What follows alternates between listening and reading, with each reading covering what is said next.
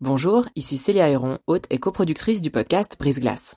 Avant de vous laisser plonger dans votre nouvel épisode, je voulais vous parler de Y'a m'expliquer, une toute nouvelle série audio du temps dédiée aux intelligences artificielles. Deux fois par mois, dans Y'a m'expliquer, Grégoire Barbet tentera de démystifier les enjeux posés par ces IA et reviendra sur les principales actualités qui les concernent. Côté podcast, vous pourrez aussi découvrir Sous la coupole, notre podcast d'actualité politique, et bien d'autres encore sur la page letemps.ch slash podcast. J'en profite enfin pour vous dire que vous pourrez bénéficier de nombreuses offres d'abonnement au journal Le Temps, web et print, sur la page letemps.ch slash abonnement au pluriel. Bonne écoute On réalise que pour le restant de ses jours, on va devoir s'occuper d'un enfant qui fonctionne pas très bien on va devoir faire le deuil de tout ce qu'on voulait faire avec son enfant. Moi, j'adore skier, donc euh, j'ai adoré apprendre à skier à, mon aîné. Et forcément que je rêvais de faire du ski avec qui, mais ça, c'est quelque chose qui ne sera pas possible. Euh, rien que discuter, ça ne sera pas possible. Bienvenue dans la saison 5 de Brise Glace, un podcast du temps qui s'intéresse à tout ce qu'on n'ose ni dire ni demander aux gens qui nous entourent. Quand leur fille Kim est née, parfaitement formée, Elodie et son conjoint l'ont accueillie dans la joie et le soulagement.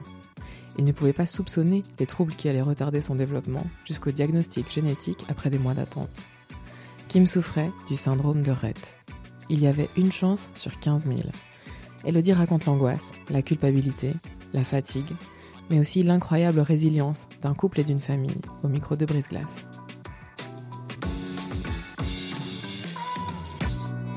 Alors, euh, je m'appelle Elodie, j'ai 40 ans, j'ai grandi à Vevey puis à Lausanne. Je viens d'une famille euh, classe moyenne. J'ai fait des études euh, à l'université de Lausanne, de lettres. J'aime beaucoup les langues, donc j'ai étudié ça. J'ai beaucoup voyagé pendant 8-9 ans autour du monde. J'étais en Italie une année. Enfin, j'ai eu la bougette pendant assez longtemps.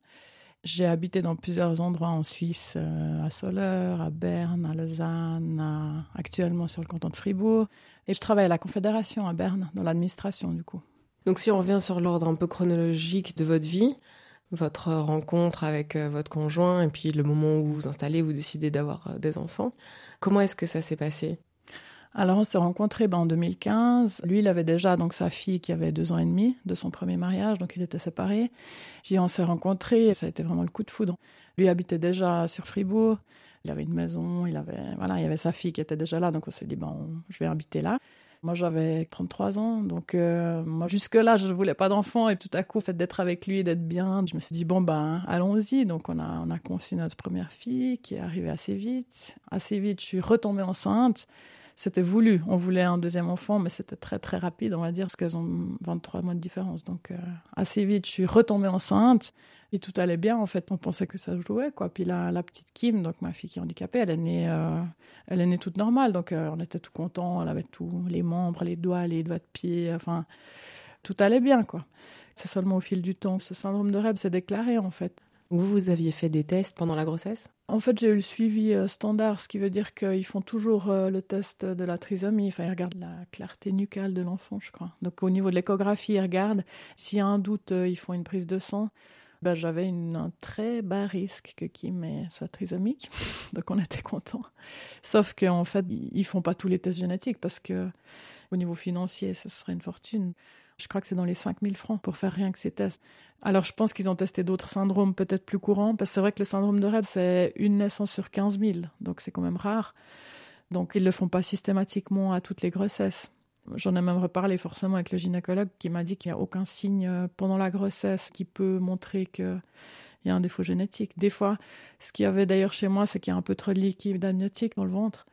Hydramnios, ça s'appelle. Ça, ça peut être un indice, mais on n'a pas forcément tilté sur le moment. Surtout que quand Kim est née, d'apparence, c'était une belle petit, un beau petit bébé euh, sans aucun souci. Par contre, en y repensant après coup, elle avait quand même des comportements qui étaient extrêmement étranges. Depuis sa naissance, elle avait la tête complètement à gauche, mais vraiment à 90 degrés. Puis elle l'avait tout le temps comme ça. Nous, on avait été chez l'ostéo pour voir si elle avait peut-être un torticolis, ça arrive, donc il a dit que non. Puis on n'a pas cherché plus loin, on s'est dit bon bah ça va passer. Il y avait ça, et puis euh, bah, elle s'étranglait quand même beaucoup, elle faisait beaucoup de fausses routes. Ça, ça s'est vérifié par la suite. C'était un, gros problème, la déglutition et tout. C'était plus compliqué pour elle que pour d'autres. Mais vu que j'avais beaucoup de lait, quand je l'allaitais, ça s'est pas remarqué énormément. Puis c'est vrai que ben, un petit bébé jusqu'à six mois, il est de toute façon euh, pas mal dans son monde. Enfin, il regarde un petit peu, mais il fait pas grand chose. je pense que un peu pour tous les points, on s'est adapté à Kim naturellement en, suivant son rythme. Ce qui fait que c'est vraiment au moment où l'enfant aurait dû un peu plus bouger ou commencer à faire du quatre pattes, que là, tout à coup, on a quand même commencé à se poser des questions. Et c'est assez neuf mois quand j'ai été voir la pédiatre, puis que je lui ai demandé si c'était normal que Kim s'asseye toujours pas à neuf mois que la pédiatre m'a dit ouais on va faire de la physio, on va puis vous allez aller chez les neuropédiatres pour un peu voir ce qui se passe. Et c'était chez la, physio qu'on a j'ai directement réalisé qu'il y avait vraiment un, problème. C'était quoi l'exercice qu'on essayait de lui faire faire? Enfin, Est-ce que vous pouvez nous décrire un peu cette séance? En fait, c'est des exercices tout simples hein, parce qu'elle pouvait se tourner, c'est tout. Donc la physio a essayé de la mettre sur un espèce de, rouleau comme ça pour voir quel mouvement elle arrivait à faire, quel mouvement elle n'arrivait pas à faire, euh, la faire un peu s'asseoir. Alors il n'y avait aucune stabilité. Quand elle était assise, elle tenait pas du tout assise. Même la tête, elle avait encore de la peine à la tenir. Alors que normalement, euh, un enfant tient bien sa tête à neuf mois. Et c'est vrai qu'à mesure qu'elle faisait ces différents tests, c'est là que tout à coup j'ai réalisé dans ses yeux qu'il y avait vraiment un handicap ou quelque chose de un retard vraiment très grave.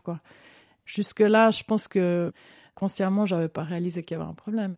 Notre entourage avait remarqué, c'est ça le, truc, toute la famille avait remarqué autour, mais personne n'arrivait tellement à nous le dire. Et puis ils ont essayé de le dire par détour, mais nous on voulait pas non plus forcément entendre. C'est pas quelque chose qu'on a envie d'aborder, enfin de réaliser quoi.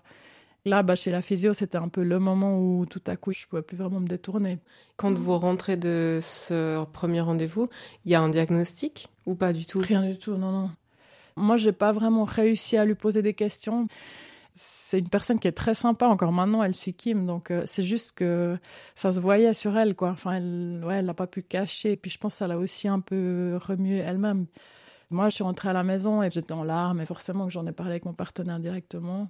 Lui, il a un peu pris le rôle de celui qui rassure il n'avait pas trop le choix parce que moi je paniquais complètement. Donc euh, il a dit mais non, ça va venir, tu verras. Elle a peut-être un peu en retard, mais il faut pas paniquer aussi vite. Enfin, il a directement un peu pris ce rôle de, me rassurer. Mais le problème c'est qu'en fait personne savait ce qu'elle avait. Elle a commencé à faire de la psychomotricité, donc c'est une sorte d'ergothérapie euh, pour stimuler les cinq sens en fait. La psychomotricienne était vraiment quelqu'un de super sensible, super gentil, à l'écoute. Elle était aussi là pour nous.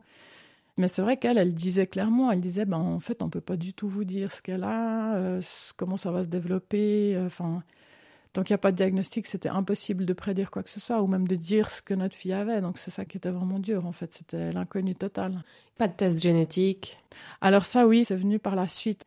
Bon, d'abord, on a eu une mauvaise expérience euh, dans un hôpital. On a été, c'était une neuropédiatre qui avait, comment dire, peu d'empathie, on va dire ça comme ça.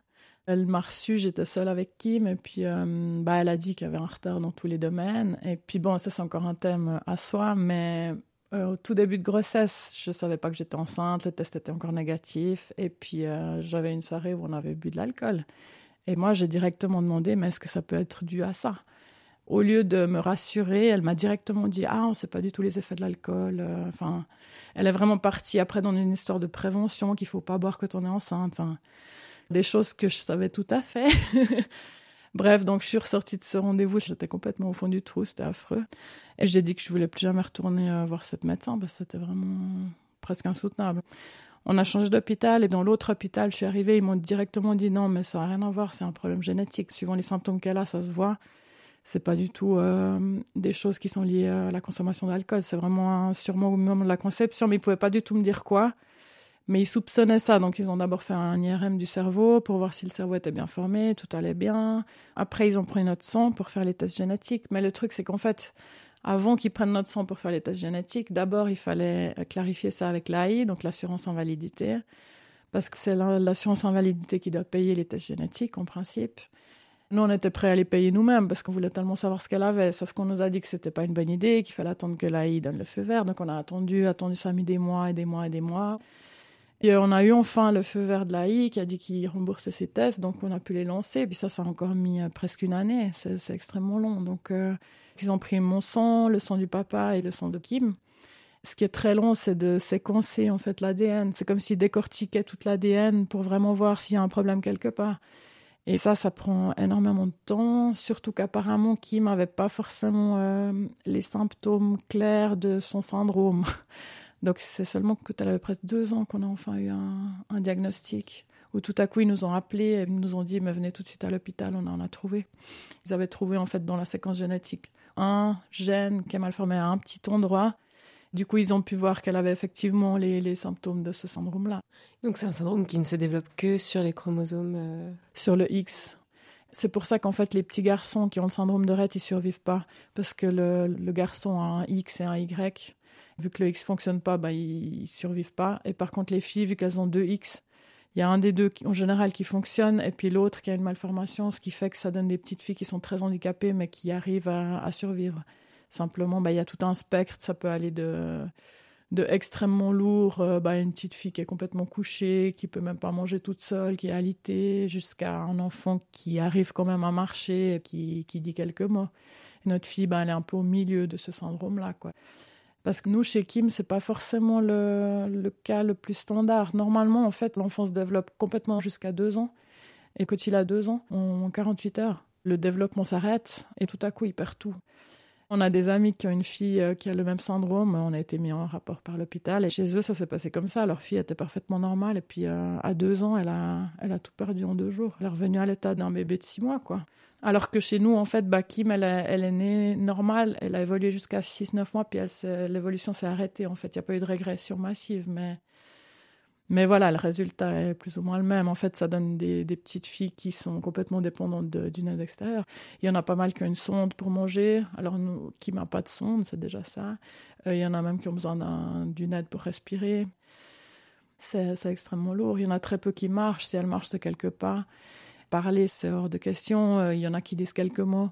Mais c'est cinq, six mots, c'est pas des phrases, quoi. C'est juste... Euh, pour communiquer plus ou moins. Puis souvent, bah, au niveau QI, c'est très, très limité. C'est des, petites filles qui sont souvent débiles mentales et puis qui n'arrivent pas à se débrouiller du tout. Notre fille, c'est exactement ça, quoi. Elle peut rien, même boire un biberon toute seule, elle peut pas, elle peut pas s'asseoir toute seule. Elle, euh, enfin, elle a même pas l'idée. Elle pourrait crever de soif puis avoir le biberon devant elle, elle aurait pas l'impulsion de prendre le biberon. Elle arrive juste à, à, fonctionner, disons. Elle arrive à manger, à digérer, euh, elle fait pipi, caca, mais, mais elle a des langes, bien sûr mais hum, ça reste très limité. Quand vous avez eu ce diagnostic génétique, comment est-ce que ça s'est passé le, le, jour même avec votre conjoint? Sur le moment, on était presque soulagés parce que ça faisait depuis plus d'une année qu'on se demandait ce qu'elle avait. Entre 6, 9 mois, même jusqu'à une année, on se disait encore, ah, mais elle pourrait rattraper son retard, ce serait encore faisable qu'elle revienne dans la norme et que tout aille bien c'était le plus dur parce qu'on espérait ça et c'était pas possible de toute façon, mais ça on ne le savait pas. Et du moment qu'elle avait vraiment quitté la voie normale et qu'elle est vraiment partie dans le handicap et qu'on avait un diagnostic, au moins on a pu lâcher un peu cet espoir puis se dire bon bah il faut faire avec et ça va se développer comme ça et puis c'est ça qui nous attend. On peut puis, se projeter quoi. On peut se projeter, ouais. Moi, ça m'a aussi permis d'arrêter tout le temps la stimuler parce que c'est affreux. On, on, essayait de la stimuler au maximum, de faire des thérapies, de la physio, des trucs, des exercices parce qu'on avait l'espoir que ça viendrait. Puis je trouve que c'était le pire, parce que finalement, elle y pouvait rien. Enfin, je veux dire, euh, maintenant qu'on sait ce qu'elle a, qu'elle y peut rien, puis que ça va pas forcément avancer beaucoup, bah, entre guillemets, on lui fout la paix, quoi. Elle, euh, elle, est comme ça, et puis on arrive à la prendre comme elle est, puis à l'accepter, puis à essayer de l'aimer comme elle est. Jusque-là, c'était difficile parce qu'on se battait presque contre elle pour qu'elle progresse. Elle, je pense, ça la stressait. Nous, euh, on mettait la pression, et enfin, c'était. C'est bon pour personne, quoi. Et pour sa grande sœur? Le pire pour sa grande sœur, c'était quand même quand moi, je suis vraiment partie en dépression, c'était horrible. Et ma fille, elle, elle, le sentait. Elle me lâchait plus, quoi. Elle, dormait avec moi, elle voulait, si je me levais la nuit, elle me suivait. Enfin, je voyais qu'elle était hyper mal parce qu'elle sentait que moi, je, je tenais plus la route. Heureusement, il y avait que son papa qui tenait le coup. Et quand moi, ça a été un peu mieux, ça, on a un peu inversé les rôles. C'est le papa qui est parti un peu en dépression, puis c'est moi qui tenais la famille et qui gérait un peu tout. Donc, on a un peu alterné. Euh, on n'a pas fait exprès, hein, mais je pense qu'on n'avait pas le choix. En fait, il fallait qu'un des deux tienne la famille, sinon ce serait complètement parti en vrille. Quand moi j'allais mal pour ma fille, c'était le pire parce que bah, elle était petite, donc c'est quand même beaucoup maman, maman. Et, que c'était son papa, j'ai déjà pu lui expliquer, et dire que moi j'allais bien, que j'étais là et que ça allait aller. J'avais peur qu'elle fasse une dépression ou qu'elle, enfin, ça peut arriver à n'importe quel âge, même à 3, 4 ans, on peut faire une dépression. Finalement, on a quand même réussi à, En fait, on a été très transparent depuis le début. On lui toujours, euh, elle et puis sa demi-sœur aussi, on leur a toujours parlé hyper euh, franchement. Enfin, elle savait un peu au jour le jour euh, ce qui se passait par rapport à qui, mais je pense que ça les a aidés quand même de savoir que c'est vrai que les enfants, ils ont toujours tendance à penser que c'est de leur faute et puis que au moins ils savaient qu'il y avait un problème mais que ça avait rien à voir avec elle et qu'on était préoccupés par ça. Et puis on a aussi été chez, chez le psy avec sa sœur pour un peu lâcher la, le morceau. Entre elles, ça se passait comment? Il y a eu une période où c'était quand même dur parce qu'en fait, sa grande sœur, elle en voulait à Kim parce que Kim, elle hurle énormément. C'est aussi un problème lié à ce syndrome. C'est qu'elle, euh, dès qu'il y a un problème, elle hurle. C'est vraiment sa seule façon de s'exprimer, en fait. Donc, euh, sa grande sœur, elle, euh, des fois, elle n'en pouvait plus. Ça la réveillait la nuit, elle avait peur. Enfin, c'est aussi assez impressionnant du coup, elle avait de l'agressivité contre sa petite sœur, mais en même temps, elle réalisait qu'elle était complètement sans défense, puis elle n'allait pas lui taper dessus non plus. Donc, elle, elle était vraiment un peu dans cette ambivalence, puis elle en souffrait. Et rien que d'aller chez le psy, pouvoir un peu sortir ça, puis de le dire, et qu'elle a le droit d'être fâchée, et d'en vouloir à sa sœur, même si sa sœur, il peut rien. Simplement de mettre des mots là-dessus, puis de voir qu'on prenait ça au sérieux, ça lui a fait du bien, je crois. Surtout, on a beaucoup, depuis le début, en fait, j'ai organisé à fond pour que la grande ait du temps euh, sans sa petite sœur qu'on puisse sortir. Justement, elle est hyper sportive, donc aller faire du sport, du vélo, du, ski, de la nage. Enfin, on a organisé des gardes euh, pour qu'il y ait une nounou qui vienne à la maison s'occuper de Kim. Ça, c'était avec Pro Infirmis, ça, s'appelle la relève des proches aidants. C'était super parce qu'ils nous ont proposé ce service depuis le moment où on a réalisé qu'il y avait un problème et ça permettait que quelqu'un vienne garder Kim pendant que nous, ben, soit on se reposait, mais surtout euh, soit on faisait quelque chose avec sa grande sœur, enfin ses grandes sœurs ça nous laissait un peu du temps et parce que c'est des soins qui sont hyper lourds quoi. C'est comme avec un petit bébé mais tout le temps. Donc euh, pour les sœurs des fois c'est lourd parce qu'il faut attendre que qui met manger qu'on la change qu'on l'habille. Enfin ça met des plombs parce que pour l'habiller c'est on doit tout faire quoi. Elle nous aide à rien faire. Donc ça prend extrêmement beaucoup de temps et ça permettait que quelqu'un soit là puis que nous on sorte et qu'on puisse un peu faire des choses euh, actives et puis à l'extérieur. Puis surtout qu'elles aient de l'attention dont elles ont besoin parce que c'est vrai que la petite sœur prenait un peu toute l'attention. Puis encore maintenant on doit toujours jongler euh, entre les trois filles, quoi. C'est toujours euh, donner de l'attention à toutes, essayer de pas trop être focalisé sur Kim. Est-ce qu'il y a eu des moments où vous avez eu le sentiment que vous étiez pas loin de faire quelque chose de vraiment terrible? Ah oui, parce que franchement, il y a des moments, moi, j'avais carrément plus envie de vivre. Heureusement, j'ai croisé un psychologue qui m'a sauvée. je crois que c'est pas exagéré de le dire. Il est vraiment arrivé au bon moment, euh, un peu par miracle.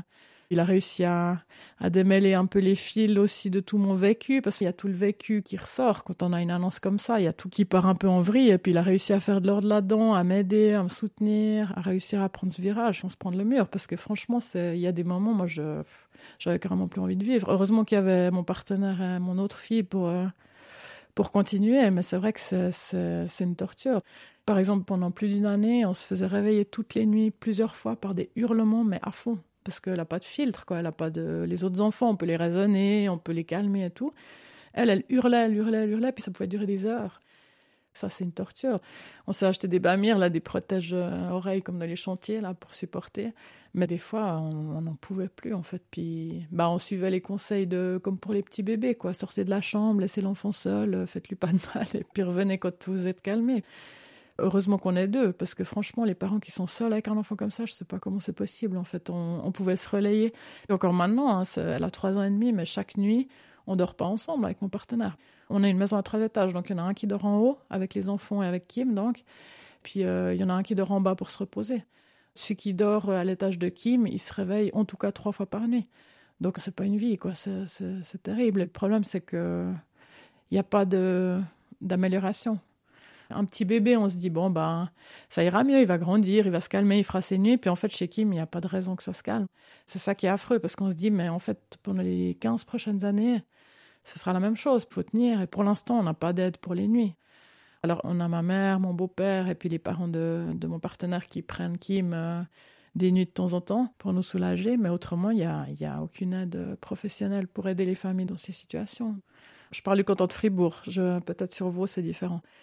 Actuellement, bah, elle est dans une crèche pour les enfants euh, lourdement handicapés euh, sur Fribourg.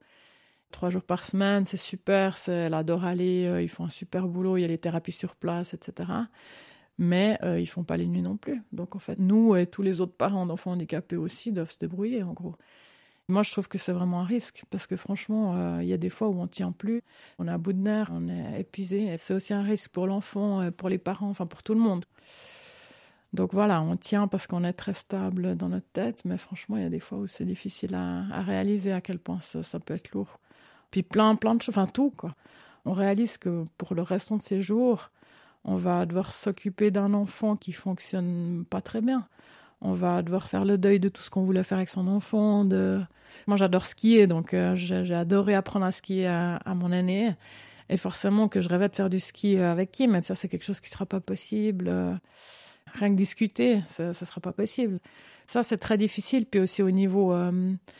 Alors bon, même si je suis pas extrêmement fixée sur le regard des gens, c'est quand même c'est une réalisation de soi. Son enfant, c'est un prolongement de soi-même. C'est dur d'avoir un enfant qui arrive rien à faire, qui, enfin, j'avais lu un, livre, ça s'appelle Le miroir brisé. Je trouvais que c'était assez bien expliqué que, ouais, à quel point l'enfant c'est un peu un bout de notre ego et que quand c'est un enfant handicapé, c'est vraiment comme un miroir qui est cassé, quoi. C'est Kim, on a quand même mis du temps à, à l'aimer, quoi. Enfin, on est toujours en train d'apprendre. Alors moi, je crois pas du tout à l'instinct maternel, à que la mère doit être en symbiose directe avec son enfant. Moi, je trouve plutôt que c'est une relation qui se crée, comme avec ma belle-fille, c'est avec le temps qu'on commence à s'aimer, à s'apprécier. Avec mon aîné, ça s'est fait naturellement assez vite. Puis c'est vrai que Kim, ça a mis très très très longtemps. Alors maintenant, ça vient avec le temps. On commence à, elle commence à avoir son petit caractère. Euh, il se passe quand même des choses. Quoi. Il y a de l'interaction euh, à sa façon, mais il se passe vraiment des choses elle, commence vraiment à avoir sa place dans la famille. On a de l'affection pour elle et ça se construit, mais ça se construit euh, 100 fois moins vite qu'avec un enfant normal parce qu'il y a tellement peu de retours, donc c'est assez frustrant. Il faut vraiment avoir une âme très. faire don de soi. Comment est-ce que ça a pesé sur votre couple? Ben, je pense que c'est qui tout double en fait. Euh, les couples que je connais, ils soit ils se séparent, soit ça les rapproche. Nous, ça nous a beaucoup rapprochés pour moi, c'est assez clair que c'est l'homme de ma vie et pour lui aussi. Donc, c'est, on est vraiment très fort ensemble. Déjà, il, a été merveilleux dans le sens où il m'a jamais rien reproché, ou moi j'étais à fond dans ma culpabilité, que tout est de ma faute. Il a toujours dit que j'étais en train de délirer. C'est vrai que c'est un syndrome génétique, en principe, qui est plutôt lié à l'âge du père. Donc, euh, finalement, il disait non, mais c'est parce que je suis vieux que. moi, il a 45 ans hein, actuellement, mais mais il disait non, mais en fait, c'est de ma faute. Enfin voilà, il, a une réaction qui était vraiment hyper soutenante. Et puis les deux, je pense qu'on se soutient aussi énormément. Moi, j'avais peur en fait qu'on puisse plus être heureux de le reste de la famille aussi, surtout. Déjà, j'avais peur que ma fille, elle vive une vie qui vaut pas la peine d'être vécue. Par exemple, personnellement, moi, si je si j'avais un AVC ou un accident et que je pouvais plus rien faire, je préférerais euh, que ça s'arrête pour Kim, c'est quelque chose qui était difficile pour nous de se dire mais est-ce que vraiment elle va être heureuse? Est-ce qu'elle va souffrir? Est-ce qu'elle va être seule? Parce qu'après nous, euh, elle va vivre plus longtemps que nous, elle va être seule au monde. Enfin, il y aura ses sœurs, mais c'est un, une un petit être qui sera dépendant de nous euh, toute sa vie en fait et qui pourra même pas boire un biberon seul euh, jusqu'à sa mort en principe. Enfin, c'est une dépendance qui est inimaginable. C'est, ouais, c'est plein de questions qui font que c'est difficile à moi, j'ai voyagé, je rêve encore de faire plein de choses, et puis ça limite extrêmement les possibilités, en fait. Heureusement qu'avec euh, un bon psy, j'ai réussi à, passer le cap. Et finalement, ben, avec la résilience, on a réalisé que mon partenaire et moi, on avait une résilience qui était vraiment très, très puissante. Là, déjà deux ans après, en fait, on réalise qu'il y a des solutions, que si on est extrêmement organisé, on arrive à faire des vacances de ski. Euh, mais il faut tout organiser en amont. Enfin, c'est un boulot énorme. Mais on arrive quand même à avoir une vie famille euh, heureuse et puis. Puis ça rigole, quoi. C'est vrai que Kim, elle, à son niveau, bah, elle, elle adore les gens, elle adore voir des, des personnes, des amis, de la famille. Enfin, c'est... Elle profite finalement. Donc, s'il y a une fête ou une soirée, on prend Kim avec parce qu'elle adore, elle rigole, elle, euh, elle profite de la vie. Ouais, elle capte le regard, elle est très attachante, quoi. C'est vrai que c'est... Elle adore les hommes, alors elle fait toujours les yeux doux pour se retrouver dans les bras d'un homme sympathique. Mais c'est vrai qu'elle a aucun filtre, quoi. Elle, regarde les gens, elle fixe, elle, enfin, c'est, c'est un autre monde, quoi. Comment et quand est-ce que vous vous êtes mis en contact avec des familles qui avaient le même genre de syndrome euh, en leur sein? C'est l'hôpital qui nous a proposé de nous mettre en contact avec une autre famille parce qu'il s'avère qu'à Berne, il y avait une famille qui avait une fille un peu plus âgée que Kim, qui a le, même syndrome. Une famille super sympa euh, qui gérait. Ils ont pu nous donner plein de conseils. On a partagé aussi quoi, les, nuits sans sommeil. Parce que forcément que la petite fille aussi, elle est complètement insomniaque. Ça, ça nous a beaucoup aidé de pouvoir discuter avec cette famille. Au début, je m'étais dit, ah, je, m'inscris à toutes les associations possibles. Il y a une association du syndrome de Rett, etc., pour faire des activités. On a fait une fois et ça nous a complètement déprimés de, de voir tout ce qui nous attendait. On a pris le, parti de se dire, bon, bah, on vit au jour le jour et puis on verra ce qui vient plus tard. Mais si on regarde trop loin, avec un enfant aussi handicapé, c'est de la déprime seulement parce que, comment dire, avec l'âge, bah, il y a la colonne qui fait une scoliose. Euh, il peut y avoir de l'épilepsie qui apparaît avec l'âge. Euh, enfin, en fait, ça devient juste pire. Donc, on se dit finalement, on préfère voir ce qu'elle vit aujourd'hui. On voit qu'elle est heureuse aujourd'hui, qu'elle va bien, qu'elle euh, physiquement, en fait, elle se porte bien. Quoi. Elle, euh, elle peut pas faire grand chose, mais elle n'a pas de douleur, elle souffre pas, rien. On a plutôt pris le parti de se dire bon, ben, on profite aujourd'hui, puis on verra quand. bien sûr qu'on va devoir trouver une chaise roulante, bien sûr qu'on devra installer un lift pour notre maison euh, sur trois étages parce qu'il faudra la monter, la descendre, elle est, de plus en plus lourde. Enfin, il y a toujours cette épée de Damoclès euh, multiple au-dessus de notre tête, mais en fait, on n'a pas envie trop de voir tout ce qui nous attend et tout ce qu'il va falloir euh, installer, et, enfin voilà, avoir comme accessoire et comme truc et comme moyen auxiliaire et comme. Est-ce qu'on fait sens de ce qui se passe une fois qu'on a ce chiffre de une naissance sur 15 000 Ben. Moi, je pense que c'est pour ça que j'ai absolument cherché euh, un motif qu'elle soit handicapée, puis que j'ai fixé sur le soir où j'avais fait un apéro, parce qu'en fait, pour moi, c'était presque impossible à accepter qu'elle soit simplement handicapée, puis que ce soit pas de bol. Alors, il y a beaucoup de parents qui partent dans la haine et dans la mais pourquoi nous? Moi, ça m'a jamais. Moi, c'était plutôt de la tristesse. Par exemple, je suis pas religieuse, mais là, je me suis dit, mais s'il y a un Dieu puis qu'il accepte ça, je sais pas comment on peut encore croire en Dieu c'est plutôt une révolte contre la génétique finalement, contre le fait que ça puisse se passer qu'un enfant puis qu'elle vive une vie comme ça. Mais c'est vrai que je pense qu'on le prend encore assez sereinement par rapport à d'autres parents, peut-être, je sais pas. Par exemple, on a des parents d'un autre enfant handicapé euh, où un des deux parents supporte tellement pas qu'il continue à stimuler, à faire des thérapies du matin au soir. Il y a aussi beaucoup de parents qui refusent catégoriquement d'en parler, donc c'est un tabou total, même au sein de la famille. Enfin, je juge pas. Enfin, c'est un choc tellement violent que chacun réagit comme il peut. Mais je pense qu'il y a quand même beaucoup de parents d'enfants handicapés qui arrivent jamais à l'accepter, même euh, pendant le reste de leur jour. En fait, parce que c'est tellement dur que peut-être c'est plus facile de lutter et puis de continuer à, se dire qu'il y a peut-être un moyen de ou que ou aussi dans la recherche. Il y a pas mal de personnes qui espèrent. Ben, mon partenaire, il est aussi très à suivre un peu ce qui se passe, euh, si bah, ils sont en train de faire des recherches quand même pour le syndrome de Rett, d'essayer de trouver une, une, thérapie génique, parce que s'ils arrivaient à aller, entre guillemets, réparer ce petit bout de gène qui est mal formé, ce serait normal en fait, Kim. Donc ce serait génial qu'ils arrivent à trouver quelque chose. Mais je pense qu'il y a aussi beaucoup de parents qui sont complètement focalisés là-dessus.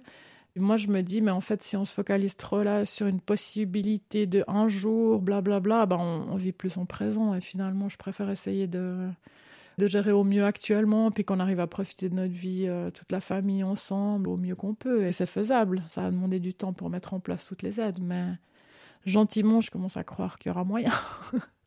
Est-ce qu'il y a des choses que des gens ont pu dire ou faire qui vous ont blessé? Euh, oui, bah par exemple ce week-end, on était à la piscine et il y a beaucoup de gens qui regardaient, forcément, parce que elle est handicapée, elle est différente. Je la porte, elle est comme un sac de patates, quoi. Elle est hypotonique, donc elle a pas de tonus dans les muscles, ce qui veut dire que on dirait qu'elle dort alors qu'elle est réveillée. Enfin, forcément que les gens y regardent puis se demandent un peu ce qui se passe avec cette petite. Ça, je comprends tout à fait. C'est pas du tout quelque chose qui me blesse. Par contre, c'est un peu dans la réaction après coup.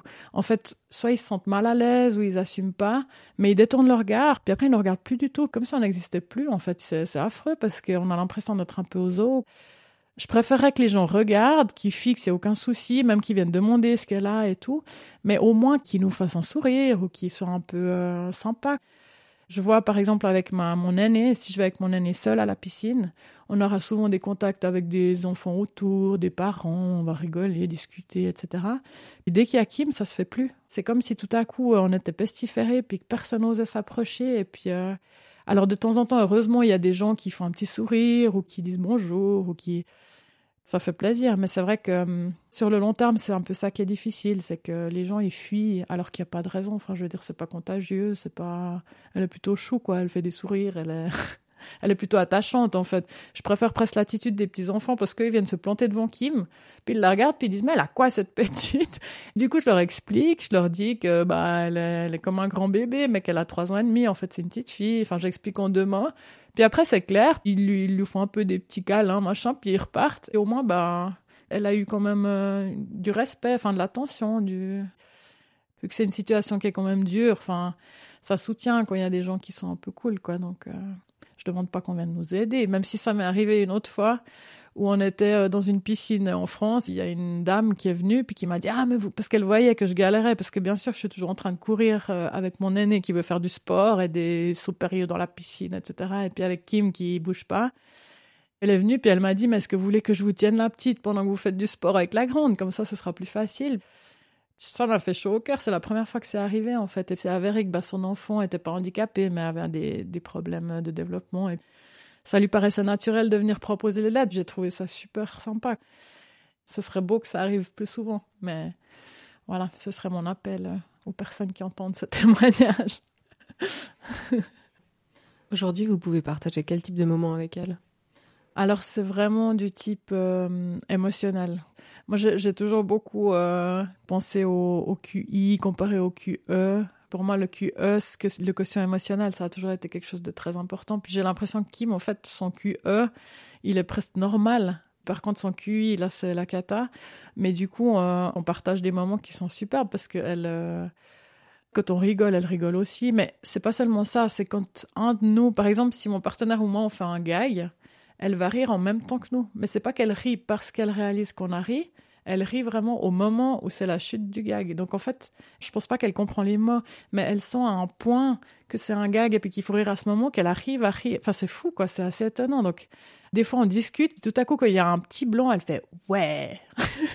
parce qu'en fait, elle peut dire deux mots. Elle peut dire bain et puis ouais, parce qu'elle adore le bain. Il y a une période où elle disait papa, mais vu qu'elle progresse, elle régresse sans arrêt, donc elle disait papa, puis elle le dit plus. Donc c'est aussi ça qui est difficile. Elle fait des progrès, puis on peut pas se réjouir parce qu'elle les repère. Mais disons que, hum, en fait, elle ressent l'ambiance comme les petits bébés. C'est comme une éponge. Si on est heureux, genre l'autre soir, on a fait une super soirée euh, avec mon meilleur ami et sa famille. Tout le monde était bien, puis elle était toute heureuse. Elle se prenait des fous rires. Elle, euh, par contre, bah, si c'est tendu, elle est pas bien, elle râle. Vraiment, elle, euh, elle ressent l'ambiance, euh, elle est complètement dans le présent. C'est assez beau, quoi. Nous, on n'est presque jamais dans le présent, on est toujours dans le futur. Faut que je fasse ça dans le passé, pourquoi j'ai fait ça comme ça. En fait, elle, elle est là, et puis elle est vraiment dans la seconde, et souvent, elle, euh, elle profite de la vie. Enfin, c'est. On, se plaignait beaucoup au début. Maintenant, on se dit, mais en fait, peut-être c'est elle qui a tout compris. Finalement, elle, euh, elle, elle profite de sa vie. elle est là, on s'occupe d'elle, et puis on en parlait justement avec mon psychologue qui disait mais en fait elle est déjà au paradis puis vous vous êtes un peu les gardiens de son paradis. C'est un peu ça quoi. Elle est elle est dans son petit monde et puis elle elle profite. Donc euh, ça ça remonte quand même pas mal le moral parce qu'on se dit bah en fait euh, elle est heureuse puis c'est ce que je souhaite à mes filles donc. Qu'est-ce que vous diriez à la personne que vous étiez au moment où vous rentrez de ce premier rendez-vous de la toute première euh, physio en pleurs? Hmm. C'est quelque chose qu'une personne que j'ai rencontrée qui est handicapée, qui est en chaise roulante, qui a en fait une maladie dégénérative, elle m'a dit, mais écoute, toi, tu te fais tes films, t'aimerais skier avec ta fille, t'aimerais faire ci, t'aimerais faire ça, mais c'était vu à toi, en fait. Euh, Kim, elle demande rien, elle, est heureuse comme ça. Je pense que c'est la plus belle chose qu'on ait pu me dire, en plus de la part d'une personne qui était en chaise roulante après avoir marché, etc. En fait, euh, si je m'étais dit ça à ce moment-là, ça aurait peut-être aidé à, à faire passer la pilule, quoi. Merci d'avoir écouté ce nouvel épisode de la cinquième saison de Brise Glace. Je suis Célia Héron, cet épisode a été réalisé en collaboration avec Virginie Nussbaum et monté par Sylvie Coma.